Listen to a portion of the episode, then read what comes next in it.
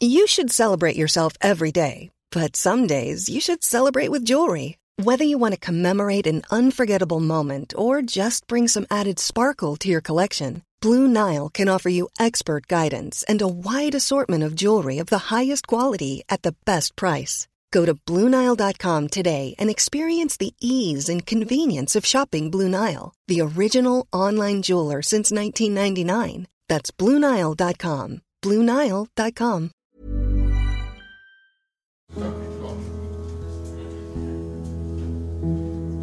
Julen hade kommit till stan. Som vanligt stressade människor runt mellan varuhus och butiker för att köpa de sista julklapparna. Hemma stod pappor med sina barn och passade in julgranar i sina svårforcerade plastfötter medan mammorna fyllde de sista ischokladformarna innan de förpassades till frysskåpet. Farfädrar inspekterade förrådet av julsnaps och en och annan kanske tog sig en liten tår också. Mormödrar pyntade de redan överfulla fönsterbänkarna med julstjärnor och halmslöjd. Det var denna jul som Lotta begav sig ut för att leta efter ett trepack jockeykalsonger till sin far. Inte för att han hade önskat sig det, men eftersom resåren på hans gamla underbyxor för länge sedan hade tappat spänsten och Lotta var trött på att varje morgon hennes fader satte sig vid frukostbordet se hans stjärtskåra. Hon begav sig till stadens största varuhus och redan när Lotta kom innanför dörrarna kände hon tempot. Stressade julshoppare i alldeles för varma jackor. Leksakstörstande barn som halvgrät redan i ingången och välsminkade varuhusbiträden som med van hand slog in VR-glasögon i klarröda pappkartonger. Fyra rulltrappsfärder senare kom så Lotta äntligen till rätt våningsplan och kryssade fram mellan hetsiga shoppare mot sitt mål och där låg de, prydligt uppradade, trepack jockeykalsonger i vackra färger. Lotta tog ett paket och gick mot kassan. Framför henne ringlade kön lång och biträdet, en dam i 50-årsåldern med knallrött läppstift och röd page, slog frenetiskt på kassaapparaten. Hon förklarade öppet köp och bytesrätt till förvirrade kunder och fyrade då och då av ett leende men det var som om hon inte fick någonting tillbaka. Folk i kön frustade och stånkade. Tänk att behöva stå och vänta så länge i ett industrialiserat land. Stressen i expeditens ansikte växte. Lotta såg på henne och så möttes deras blickar. Det var något inom Lotta som styrde henne nu. Hon gick fram mot kassadisken och böjde sig fram som för att säga något men när damen böjde sig fram möttes deras munnar i en kyss. Till en början bara läppar mot läppar, men snart letade sig Lottas tunga in i kvinnans mun och började gå upptäcktsfärd. Damen i page var inte sen att svara, jo kyssen varade länge, länge. Lotta lät sin mun glida ner för kvinnans hals medan hennes händer knöt upp knytblusen och började smeka hennes bröst. Vad Lotta inte märkt var att samtidigt hade en ung man från hennes eget gymnasium, en förläst yngling vid namn Filip, smugit upp bakom henne, lyft upp hennes kjol och låtit sin ungpenis styras in i hennes vid det här laget plaskvåta sköte. Och han var inte den enda som låtit sig inspireras. Det var som om hela varuhuset besprutats med en dimma av lustar. Unga och gamla, Män och kvinnor slet av sig kläder och lät sig ryckas med i njutningarna. Det var ett sugande och ett stånkande, ett juckande och ett smekande. Jag tror alla hade gråtit en tår av glädje om de åsett hur hisspojken Greger Larssons oförlösta homosexualitet blivit till ett minne blott när han med glupsk aptit sög av varuhusets välutrustade väktare i en av hissarna och hur konsulinnan Ärenkrans, som tidigare visat upp en så frigid fasad, villigt lät sig tillfredsställas av tre ynglingar från ett av stadens socialt belastade ytterområden. Hur länge allt detta höll på vet nog ingen som deltog. Men det slutade i alla fall med att varuhuschefen J.P. Holm spritsade sin säd på unga Lottas mage och utbrast det var den finaste lilljulafton jag någonsin upplevt. Tack ska du ha Lotta för att du fick oss att stanna upp en stund och fundera över vad vi egentligen håller på med.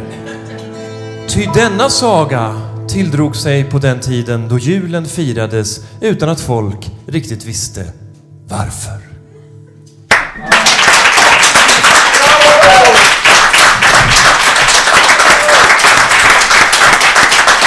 Fritte Fritzson!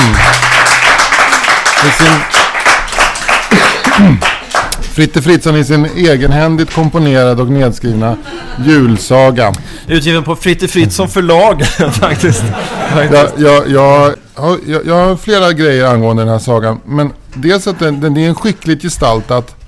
Eh, Det finns en enorma komiska vändpunkter här. Det är en stegrad komik. Men Fritte, det är också lite sexigt. Ja. Alltså det, det, det, man är inte helt oberörd eh, när man läser den här sagan. Och skulle man ge den här till en så att säga 16-17-årig sexuellt frustrerad liten gosse så skulle det kunna tänkas att den fick följa med på toaletten. Alltså den är, den är välskriven, måste Ja. säga. För att, att skildra erotik i litteratur är ju någonting som väldigt många har försökt med och eh, faktiskt många misslyckas med. Men du sätter det ju eh, så att säga eh, på alla fronter tycker jag. Så att, eh, väl.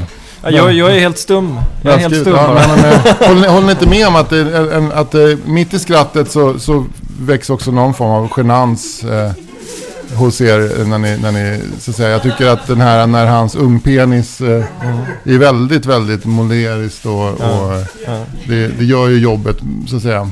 Vad Anders så undrar lite, blir inte ni också lite kåta?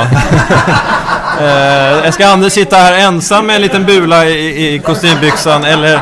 eller Jag är svinkåt, men jag hade mycket kåtare om jag hade dragspel. Så nästa år. Ja, okej. Ja, du Eh, säger Julia säger att eh, hon hade blivit mycket kåtare om det hade varit dragspel inblandat. Och Det får ju stå för henne såklart. Det är, det är ju inte ett eh, instrument som osar av sexighet. Men, men det där kan man ju vrida och vända på såklart. Vad vet jag om dragspel? Ingenting. Det är därför jag eh, passar. Han var naken endast iklädd dragspel. Läsandes Fritte Fritzons julnovell.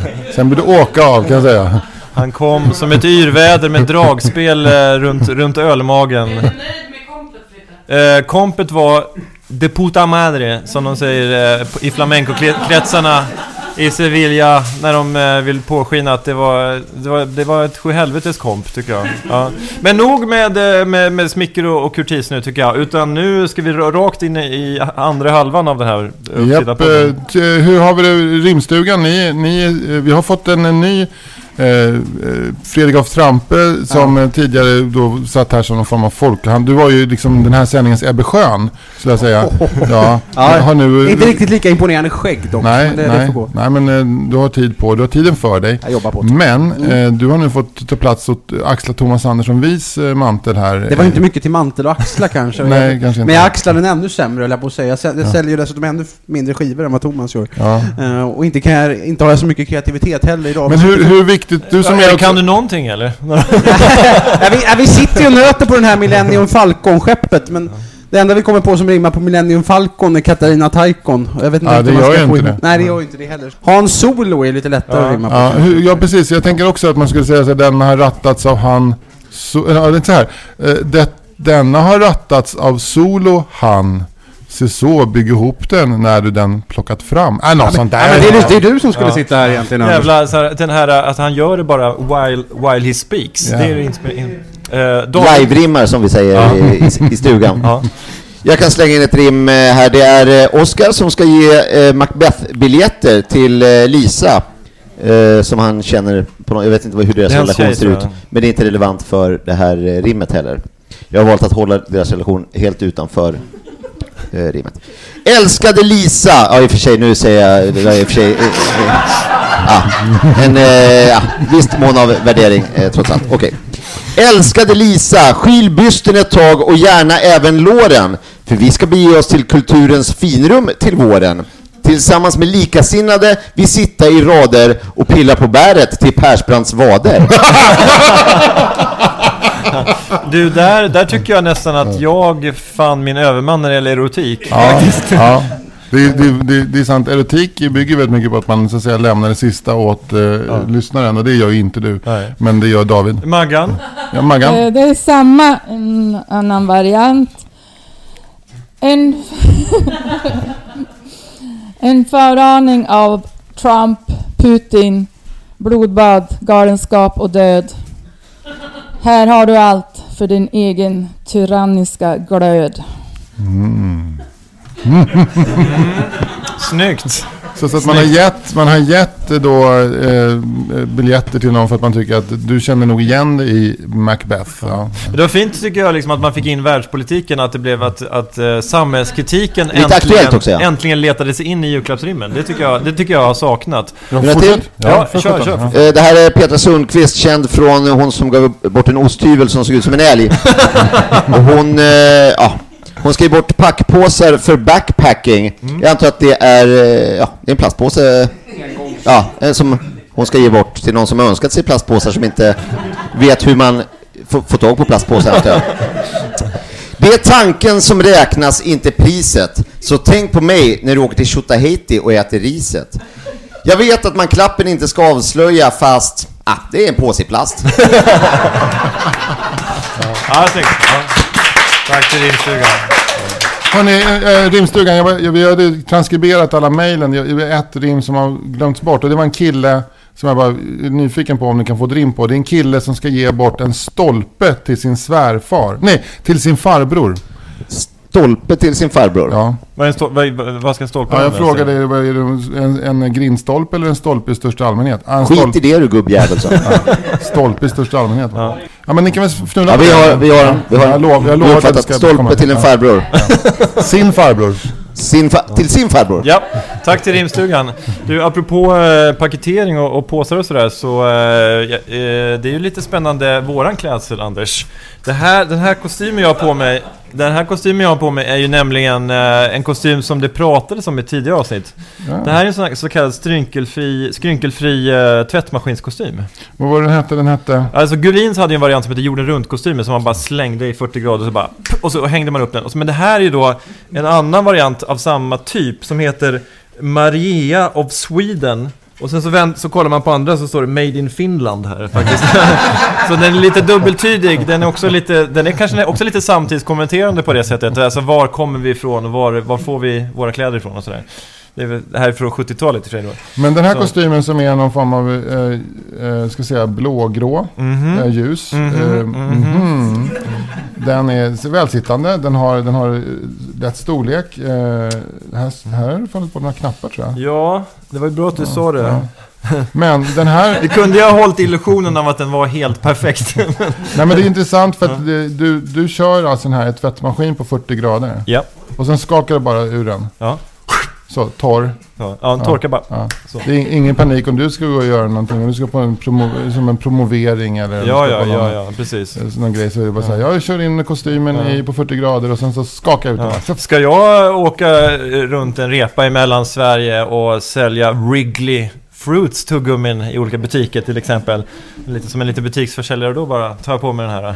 Men den här kostymen har du tagit på dig för att liksom lite så här återkoppla då till ett av våra första avsnitt. Men är du en kille som, eh, som klär i kostym vid högtidliga tillfällen? Om jag klär mig i kostym Ja, eller om jag du- klär i kostym? Nej, klär, ja, det gör du ju. Ja, du klär ja. verkligen i kostym. Om jag det har på mig en hatt?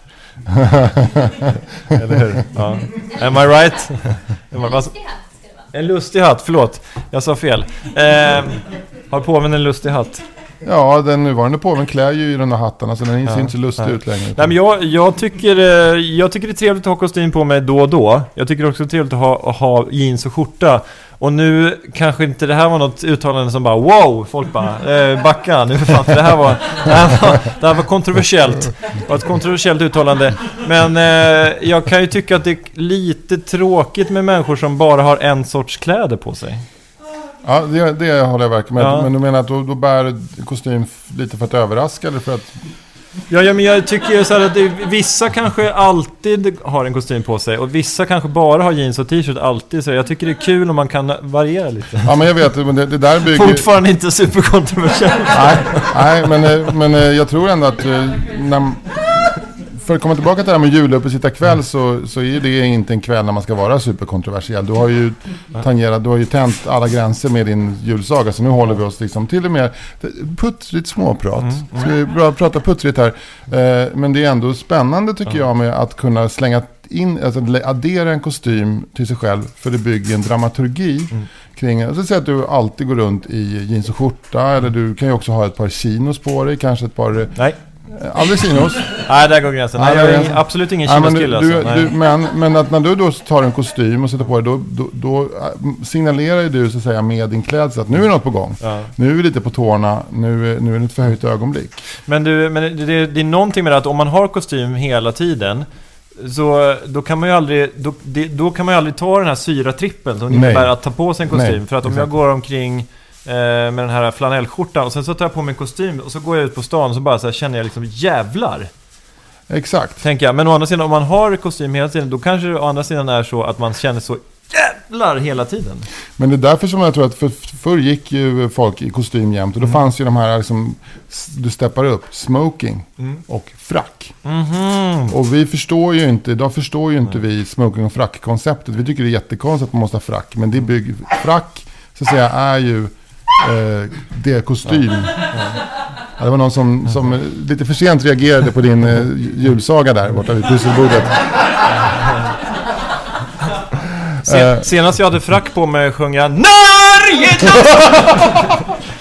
Men jag upptäcker, jag, vi har ju båda två kostymer och eh, idag, jag sätter på mig kostymen. Dels att jag visste att du skulle ha kostym. Jättefint. Det här är ull eller? Ja, det är ullkostym. Är det merino?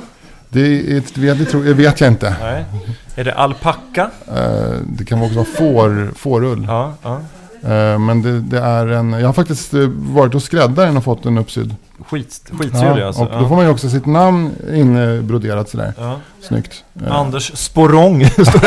var ingen bra skräddare där. Nej, då, nej men, men eh, också någonting med när man vet att man har en ganska busy dag framför sig sådär. När man vet att nu ska det hända mycket. Nu ska vi, först ska jag åka och hämta en kille i en tekniker där och jag ska göra det och det och så. Då är det bra att sätta på sig en kostym för att man, man blir lite mer professionell känner jag. Lite mer så effektiv. Man håller inte på, man st- ställs man inför en ganska slabbigt bord. Då, då bara river man av det så att säga. Det är kostymen i en, för att om man står där med sina jeans med lite hål på knäna och skjorta. Då, då, då är det lättare att man sjunker ihop och backar ifrån det där. Jag tänker jag tar det lite senare. Men jag tycker att kostymen förpliktigar. Eh, och det är också därför som man ofta ser att eh, efter en eh, 60-årsfest till exempel, att kanske festföremålet själv plötsligt står med liksom slipsen slängd så här över och, och diskar undan. Eh, och jag, jag vet inte hur många av er som har sett Ruben Östlunds film De ofrivilliga.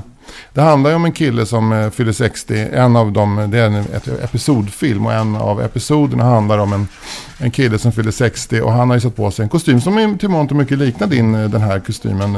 Eh, vad heter den? Made in Sweden-kostymen. Ja, Maria of Sweden. Maria of Sweden-kostymen. Och i en ganska tidig sekvens, fast inte den första, men en tidig så ska han bränna av en, eh, en liten raket till sin egen ära. Han tänder på den, springer tillbaka och sen så eh, vill den inte flyga iväg. Så då går han fram för att undersöka vad som är felet, böjer sig över den och då avfyras den rakt upp i ögat på honom.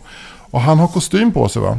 Så han känner inte efter. Han, hade han haft jeans och, och t-shirt då hade han kanske bara lagt sig bakåt och sagt ta mig till sjukhus. Men han har kostym. Så kostymen blir som någon form av yttre skelett. Så han säger nej, nej, det är ingen fara. Det här är ingen fara. Nu fortsätter vi festandet. Nu fortsätter vi festandet. Och sen är det ett antal scener när folk håller tal för honom. Och han dricker och äter. Han har en stor lapp för ögat och lite blod på skjortan så här. Och sen mot slutet av filmen så står han och diskar eh, efter sin egen 60-årsfest med just slipsen slängd sådär över så. Och när han diskar så, då bara liksom så här, helt okommenterat så bara kollapsar han, faller han ner. För då har på något sätt, då, har, då orkar inte kostymen hålla honom uppe längre utan då kommer människan ikapp. Eh, ja. Så det är bra, jävla bra eh, iakttagelse. Men det är också en jävligt fin illustration tycker jag. En, en fin illustration till eh, vad sexstoriga män måste stå ut med i vårt samhälle. Verkligen, verkligen. Att Ja. de kanske är de som har det allra tuffast. Ja, det är sant. Om man ska, alltså, att, att få göra en historia som handlar om att en 60-årig man har det tufft, då måste man konstruera in att han själv ska dra av en raket och skjuter i ögat på sig själv. Där, där hittar man smärtpunkterna i den 60-åriga svenska medelklassmannen. Apropå smärtpunkter, ska vi kolla hur det går för rims... Eller för, för pyssel, Pysselhörnet. pysselhörnan här.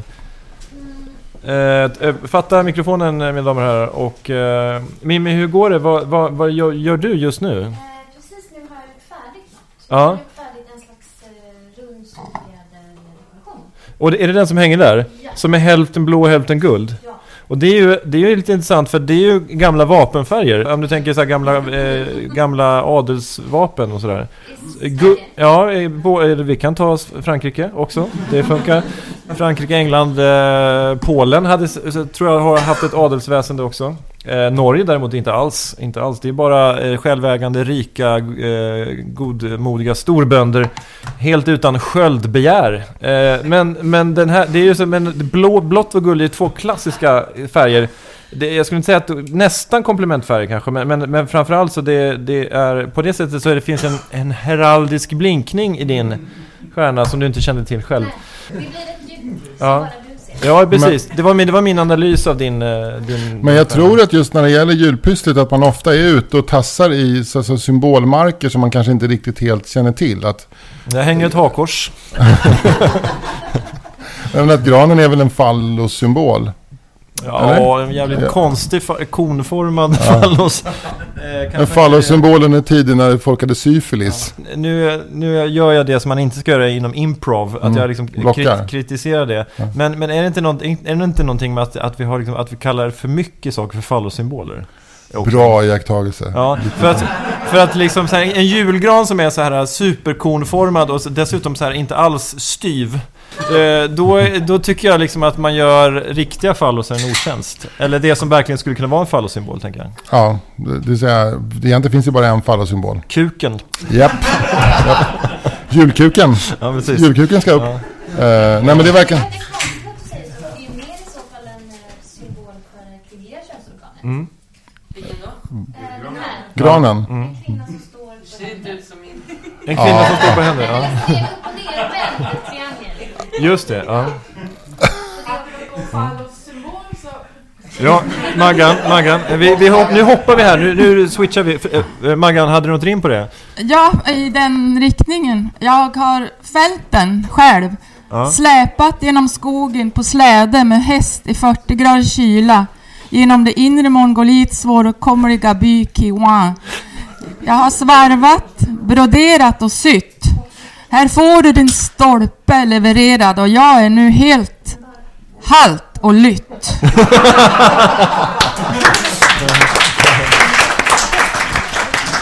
Jag eh, gav mig också på att försöka knäcka den här stolp, eh, stolpen som ges till en eh, farbror då. En riktigt lång och hård julklapp från mig. Vad du gör med den är egentligen upp till dig. Kanske som del av en grind så att ingen över tomten genar, om du fattar vad jag menar. Sen så har jag, eh, jag slänger in en till, ni verkar Ja, ha bättre ja, för er. ja. Det är eh, Rasmus Hammarlund som är här och har eh, lämnat in ett, eh, han skrev bort ett mobilfodral. Bara för att du smörjer in dina händer i margarin så ska din iPhone eller motsvarande inte lida. Den blir dessutom riktigt fin när du förvarar den i denna slida. Ja, vi har, ni har, flyt, vi har verkligen flyttat ner eh, fokus nu här. Härligt. Eh, jag hoppar tillbaks till eh, pysselstugan nu, pysselhörnan, för att eh, Nisse, vad sitter du och py- py- pysslar med just nu? Jag håller på att göra en sån där som Inge gjorde. Ja. En, Jag, som ni ser har jag krönt granen med den Hallbergska julstjärnan. En avklippt smällkaramell. ja. Det har varit hela min uppväxt. För att mamma sa att det, är- det är fint Mm. det också. ja. Men det, du, har, Det var bara en pengafråga. Jag hade inte råd att köpa. Du har valt svart och rosa. Det är ju inga riktigt heraldiska färger. Det är eh, snarare anarkofeministiska färger. Ja, ja, exakt. Ja, ja. Men är det ett stort jävla fuck you till hela julen, julnormen eller? Jag tänkte att det var lite fräscht. Ja, ja, absolut. Det är det ju absolut. Mina tankar går till filmen Black Jack. Ja, såklart. Det är så roligt att det där rosa och svart dels kan dra åt så här att queer-feministiskt anar anarkistiska hållet eller Reine Brynolfsson i en för, alldeles för kort jacka. Det är ju två helt olika grejer. Jag kan bara sticka in och peka på mig. Nej, jag skulle vilja, apropå pysselhörnan, så eh, vill jag bara poängtera, det kanske jag redan har uppfattat, men att, att Anders och Mimmi är det kärlekspar som har rösterna längst isär. Eh, att det är en väldigt, väldigt mörk röst och en väldigt, väldigt ljus röst. Och tillsammans så bildar de en helt vanlig persons eh, röst, om man skulle blanda ihop dem. En liten eh, spaning från mig bara. Ja, intressant, intressant. Roligt, roligt. Underbart. Quality sleep is essential. That's why the Sleep Number Smart Bed is designed for your ever evolving sleep needs. Need a bed that's firmer or softer on either side? Helps you sleep at a comfortable temperature? Sleep Number Smart Beds let you individualize your comfort so you sleep better together. JD Power ranks Sleep Number number 1 in customer satisfaction with mattresses purchased in-store. And now, save 50% on the Sleep Number limited edition Smart Bed for a limited time. For JD Power 2023 award information, visit jdpower.com/awards. Only at a Sleep Number store or sleepnumber.com. One size fits all seems like a good idea for clothes until you try them on. Same goes for healthcare. That's why United Healthcare offers flexible, budget friendly coverage for medical, vision, dental, and more. Learn more at uh1.com. Du, eh, Anders, jag, jag har tittat en del på TV senaste veckorna och eh, det, det här är en spaning då, så jag tänkte testa på dig. Mm. Det är att eh, jag tycker att reklamen har eh, verkligen är superemotionell just nu. Och Ja. om jag säger det, du- liksom, kan du förstå vad jag menar då? Eh, ja, men jag skulle ändå vilja att du gav något exempel. Ja, och två exempel som jag såg i, idag och igår. Eh, det ena exemplet var är Elgiganten som har en serie filmer. Och det är en film som är liksom på julafton och eh, varning då för ta fram näsdukarna. Det, är- det är jätteemotionellt. Det är en kvinna som sitter med, och inte har något hår. Och så, som att hon har genomgått någon typ av, av cancerbehandling. Och, eh, och sen så får hon en julklapp av sin son och sin man. Och då är det en hårfön. Och hon liksom så här skiner upp och hela grejen då såklart att så här, men nu ditt hår kommer växa ut igen, det här kommer bli bra. Vi peppar dig inför framtiden. Och om man sitter där och bara tårarna bara rinner och det kanske var för att jag har blivit farsa nu och sådär. Och så är, strax efter så kommer en annan reklam som är för, från eh, Postkodlotteriet. Där är en, en, en, en gammal dam vars son ringer och hon bara ja du hinner väl inte komma hit till jul och så sitter de där i en bil. Och sen så står de då och sjunger utanför hennes fönster lite senare. Och då har hela familjen, inklusive någon dotter som har kommit hem från utlandet. Och så sitter de där så avslutas de med en stor julmiddag. Och jag sitter och gråter igen. Alltså jag gråter, helt, jag gråter med hela reklamen. Men programmen, i, ingenting. Händer ingenting. Och så, så nu sitter jag och kollar på reklamen och så går jag ut och kokar kaffe när det, när det är program. Liksom. Och jag vet inte riktigt, när hände detta? När, när, när blev den här... eh, När började, när började liksom reklamen bli så himla emotionell? Eller har den varit det hela tiden? Är det bara jag som inte har märkt det? Du förberedde mig på det här ämnet precis innan och Ja. jag har faktiskt inte tänkt på det. Men däremot har jag tänkt, jag, menar, jag säger inte att du har fel, du har ju såklart rätt. Det, det faller ju, jag har ju, kommer också ihåg, det finns ju någon som handlar, en reklam som handlar om en kille som eh, hade en dotter och sen så lämnade han sin dotter när han var fem år. Och nu har han på sin ålders höst bestämt sig för att han ska eh, ta kontakt med henne igen. Så han eh, skriver ett brev till sin dotter och eh, då korsklipps det mot en kvinna som är på väg med tåget. Och han, eh, han eh, skriver ett brev till sin dotter och eh, eh, han går till centralen, han har blommor med sig. Den här kvinnan går åt tåget och hon är i passande ålder. Och hon skiner upp och han skiner upp och hon går förbi honom till sin man.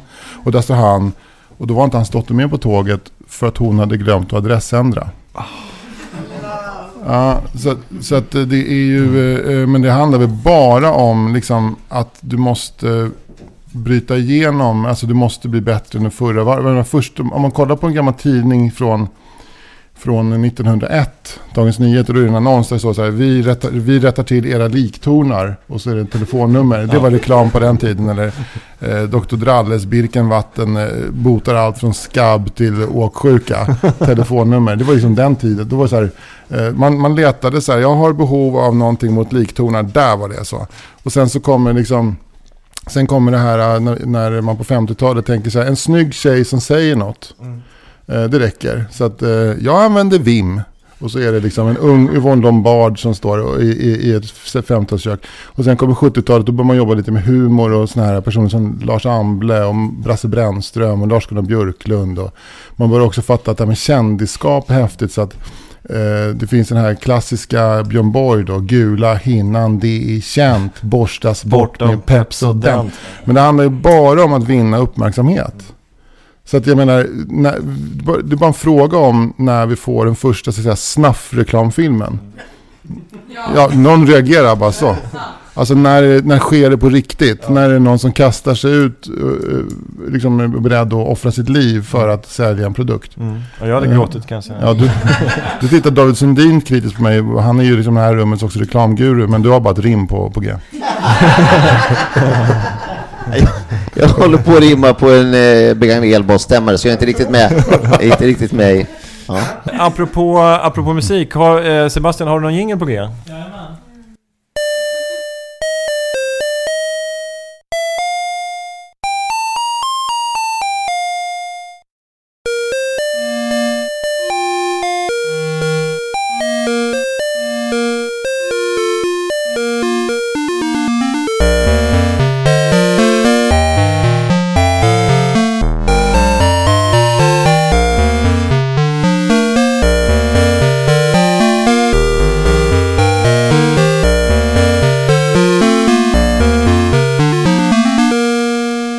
Fantastiskt! Jag har aldrig... Ja, helt otroligt.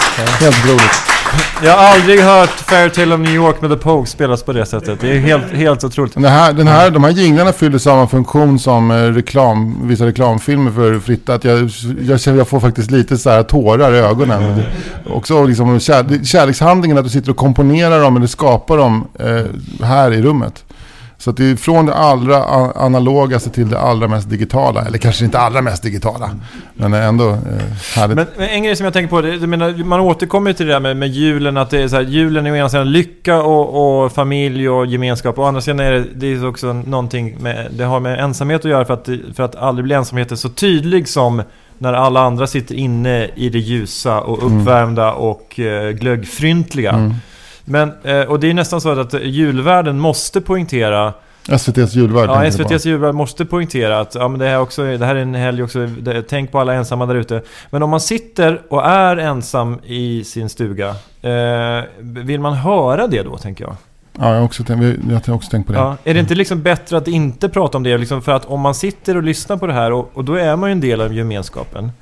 Men, eh, men om man då får liksom så här, få en poke, liksom så här, Ja. just det, du är ensam. Ja. Är det inte bättre att bara liksom så här ligga lågt?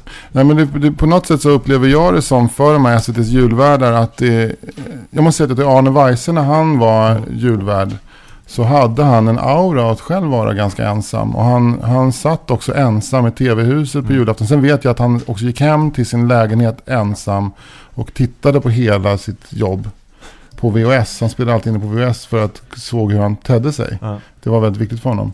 Men han har lyckats hantera det. Men jag tycker att de här nya julvärdarna, för de är, är de är ensamma, eller de som sitter själva, det är liksom elefanten i rummet. Mm. Som man måste peta på. Så att man, man, man river av före Kalle Anka så säger man någonting om julen. Och sen säger man det här går också ut till alla er som sitter själva där hemma.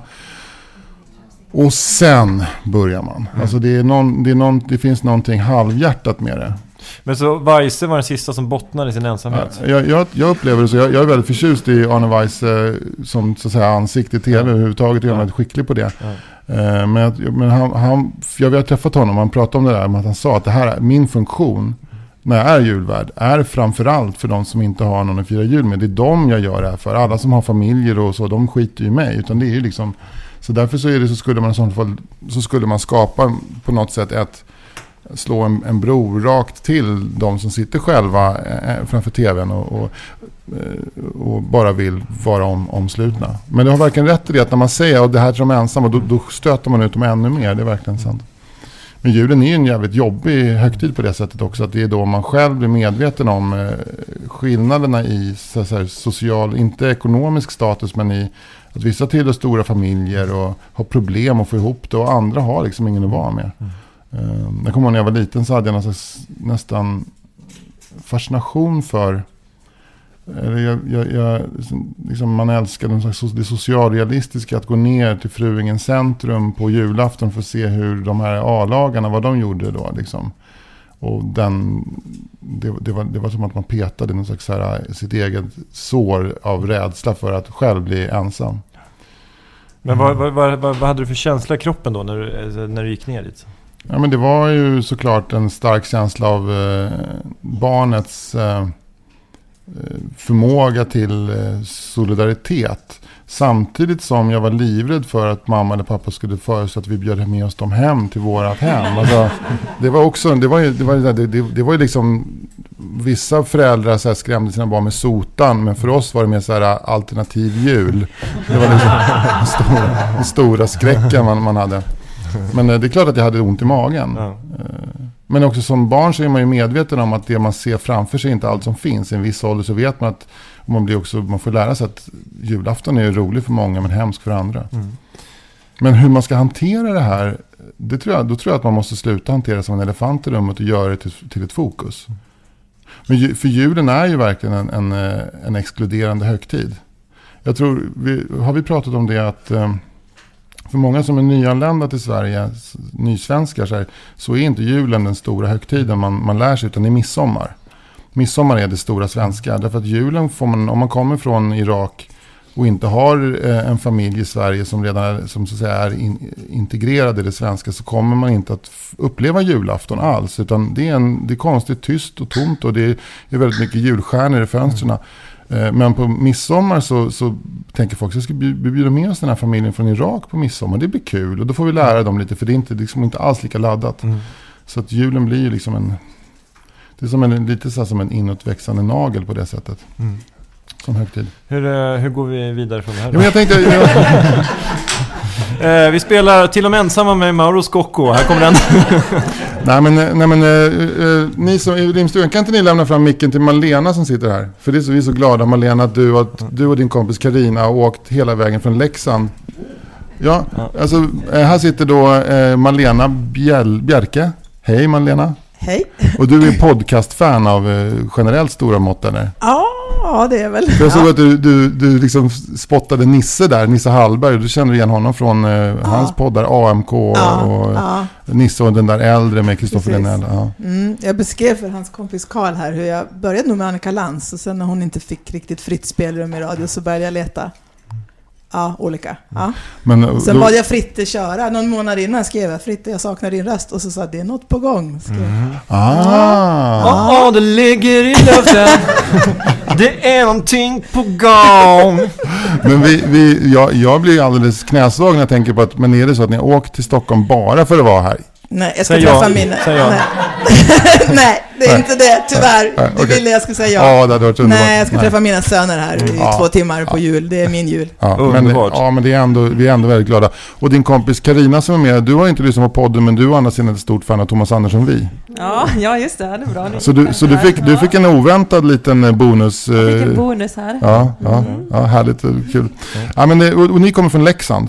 Ja. Ja. Men nu- ska ni båda två fira jul i Stockholm eller? Nej, det blir Dala-jul. Dalarjul, har ni snö där uppe? Ja, det har vi. Härligt. Ganska mycket faktiskt. Ja, men för, för det, det tycker jag, för oss är ju inte julen alls liksom kopplat till snö. Nej. Alltså, det är ju bara, det är alltid bara, Längre. nej inte längre, men det är Vi bara, minns ju de här långa krigsvintrarna där, eh, 41, 42, 43. Då var det ju mycket snö. Men jag tänker på så här Leksand eller runt Siljansbygden här. Har ni någon så här, för det är ju en ganska rik kulturell tradition. Man, man, man säger ju att Dalarna är Ja men det finns mycket som kommer därifrån. Jag menar, eh, det där är kurbitsar och dalahästar. du skulle säga kurderna. Nej, kurderna, ja. Ja, Dalkurd faktiskt. Det fotbollslaget Dalkurd kommer från Borlänge, så du, du hade rätt. Nej men har ni några speciella jultraditioner som ni, som inte resten av Sverige, så här, finns det någon som är så här varje julaftonsmorgon då ska, vi, då ska man slänga en snuring på i snön. Då ska man, då ska man spätta en get. Jag, jag har bara bott ett och ett halvt år i, i Leksand och Ah. Dalarna. Så Ja. det är en hållning här som får säga. Det är ju mer midsommar. Leksand är ju Mm. jättemidsommar. 30 000 pers kommer till Mm. gropen, våran stora grop. Mm. Där man, eh, man kör ner sin bil i gropen och sen så är man där. Eh, sen, har man, eh, sen har man en dunk och ett tält och sen så är man i gropen. Dunk i Norrland, dunk i Ja. Norrland, eller hur? Eh, Det är tråkigt att du, att du är så skeptisk att du kallar Dalhalla för gropen. Tycker jag det är. Åh, vad du kan! Samhällsdal är våran Ja. högsta Nej men inte är det. Dalhalla samma som gropen? Nej, det var, Nej, det var ett nej. skämt. Ah, Eh, det- var ett eh, snabbt skrivet skämt i min, eh, i min hjärna. Det föll inte väl ut. Jag var fortfarande inne i det här liksom lite mera allvarstonen efter, efter jul och Ja. ensamhet. Så jag fattar inte Ja. sånt. Pang. Jag- du är snabb. Wake up, wake up. Jag kan berätta från min egen barndom, så jag är uppvuxen här i Stockholm i just en tillsammans stort kollektiv Wow. massa journalister. Och där hade vi en knuten näve som stjärna i julgranen. Hälsning Hallberg. Ja. Underbart. Och den näven var faktiskt avhuggen av en kapitalist. Eh, Could have been, could kunde, have kunde man, been. köpa, man kunde ju köpa det i, i, Bolivia och Peru på den tiden. Kap, avhuggna kapitalisthänder som, som, eh, som låg där inlagda. Så, så kunde man frakta, det var ju, det var ju förbjudet såklart. Men, eh, men i vissa vänsterhem så, så fanns det ju ändå... eh, Det, liksom, kampen gick ju på något sätt före, före de här införselreglerna för, för, för kroppsdelar och sådär. Så att det, Fast men de, så fast var det. varit så jävla business att man fick köpa så här fair trade-märkta kapitalistnävar. Så Mm. man visste att det verkligen var en kapitalist. Ja. I love you, I love you. I, I love you for coming here. Eh, otroligt, ge dem en sån här stor applåd. De har åkt hit bara för det här alltså. Bara för detta. Ska vi... Eh, Anders, innan vi, innan vi rundar av det här, ska vi, ska vi, ska vi checka in på våra stationer Ja, det till? tycker jag. Det tycker jag. jag. Eh, Pysselgänget, eh, hur går det? Nisse? Och så undrar jag varför gör jag det för? Ja. Ingenting är bra. Jag trodde du skulle säga, jag, ska bara, jag börjar just skära mig för Kent har slutat.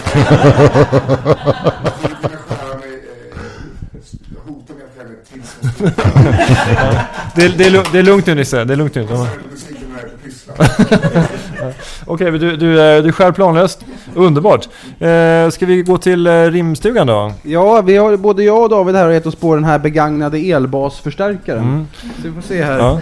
Eh, Elbasstämmare var det, just det. Elbasstämmare. Nu ska vi se. Med denna grunka ges fason på de tjocka strängarnas mörka ton är eh, Kompa, rock, bluespop med mera med hjälp av denna köpt för 30 spänn på Tradera. Ja, exakt. Tycker bra.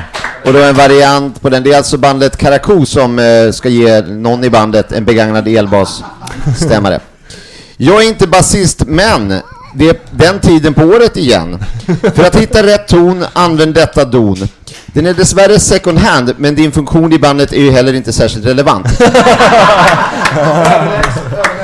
Sen har eh, Jenny som är här i publiken också eh, önskat att hon ska ge en stressboll till sin son. Och han har önskat sig en stressboll väldigt länge. Återigen, vi lägger inga värderingar i eh, hur folk eh, har det. Eh, men det är ett pressat läge i alla fall. Min son, livet är en konstant plåga. Men denna klapp kan du rulla, kasta, knåda. Nu får du den till slut, så ta en kläm och bara njut.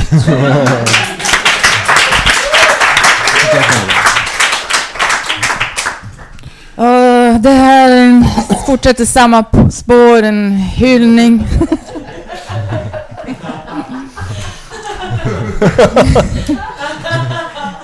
en hyllning, kanske en hälsning från Chris Christofferson. My friend, you are a cowboy high class. Your truck, your gun, your smart sweet ass. This you can drink on your lonely terrace. eh, whisky till Kalle. Så roligt att med, Ma- med Maggan så roligt med Maggan säger för punchlinen är alltid vad det är. Det är så härlig rytm. Uh, Fritte, eh, julens religiösa, eh, religiösa budskap, är det något som du eh, tänker på under julfirandet? Att du någon gång kastar en tanke till Jesus Kristus födelse? Eh, nej, jag försöker att låta bli det faktiskt. Jag, nej, nej kan jag inte säga.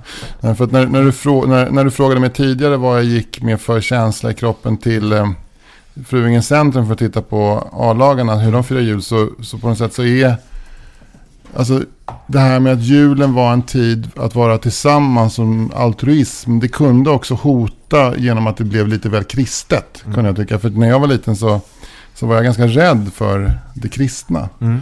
Alltså, och så, på så sätt så blev julen en väldigt laddad högtid för mig. Lite som att gå på Pride är laddat för en homofob, om du förstår. För att det var faktiskt så att, och det här är inget skämt, men när jag var 14-15 då var jag väldigt, väldigt rädd för att bli religiös.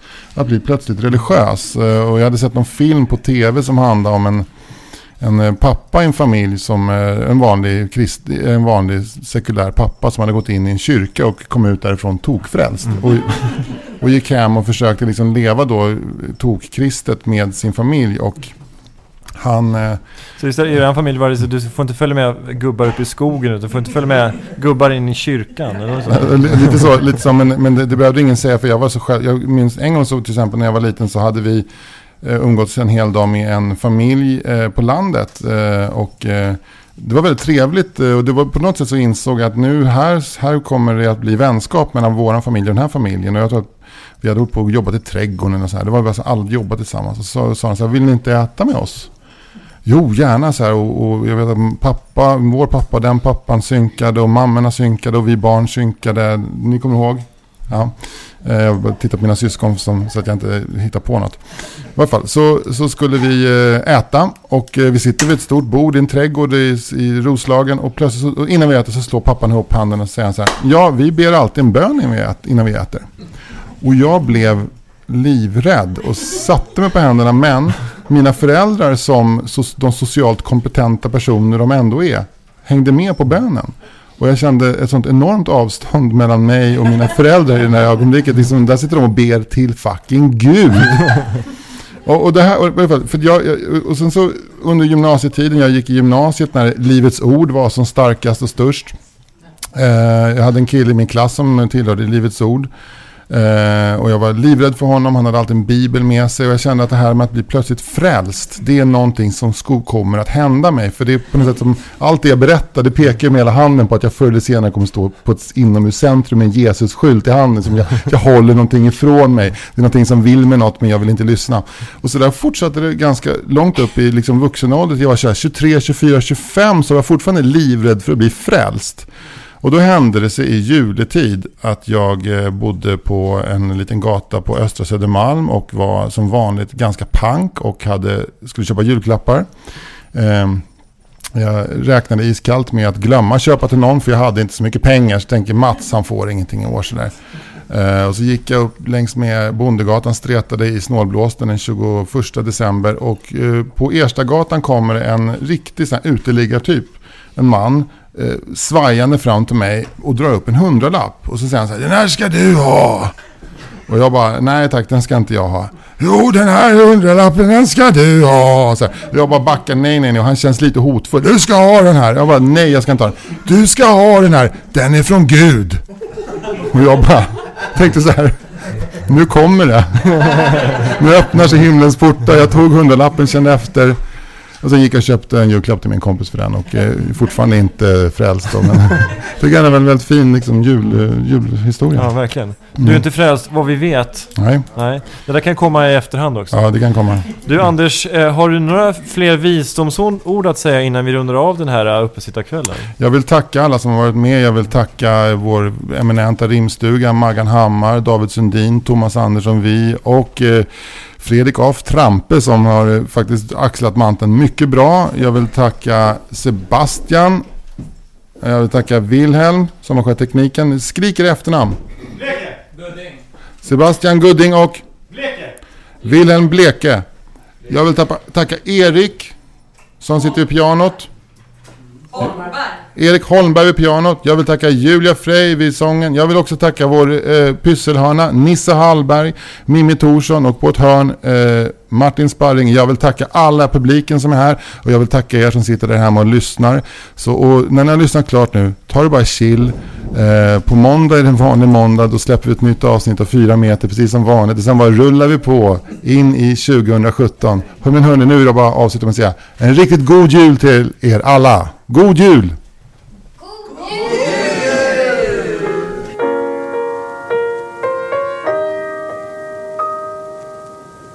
The sun is shining, the grass is green, the orange and palm trees sway. There's never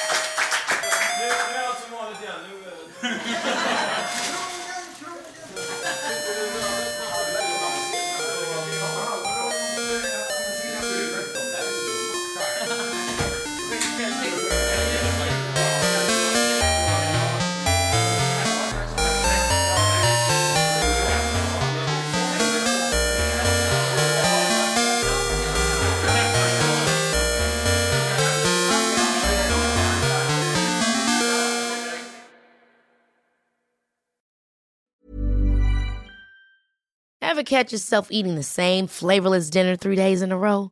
Dreaming of something better? Well, HelloFresh is your guilt free dream come true, baby. It's me, Gigi Palmer.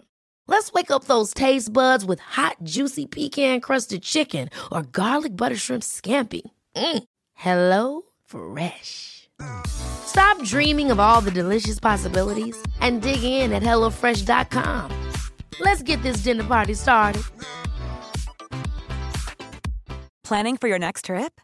Elevate your travel style with Quince. Quince has all the jet setting essentials you'll want for your next getaway, like European linen, premium luggage options, buttery soft Italian leather bags, and so much more. And is all priced at 50 to 80% less than similar brands.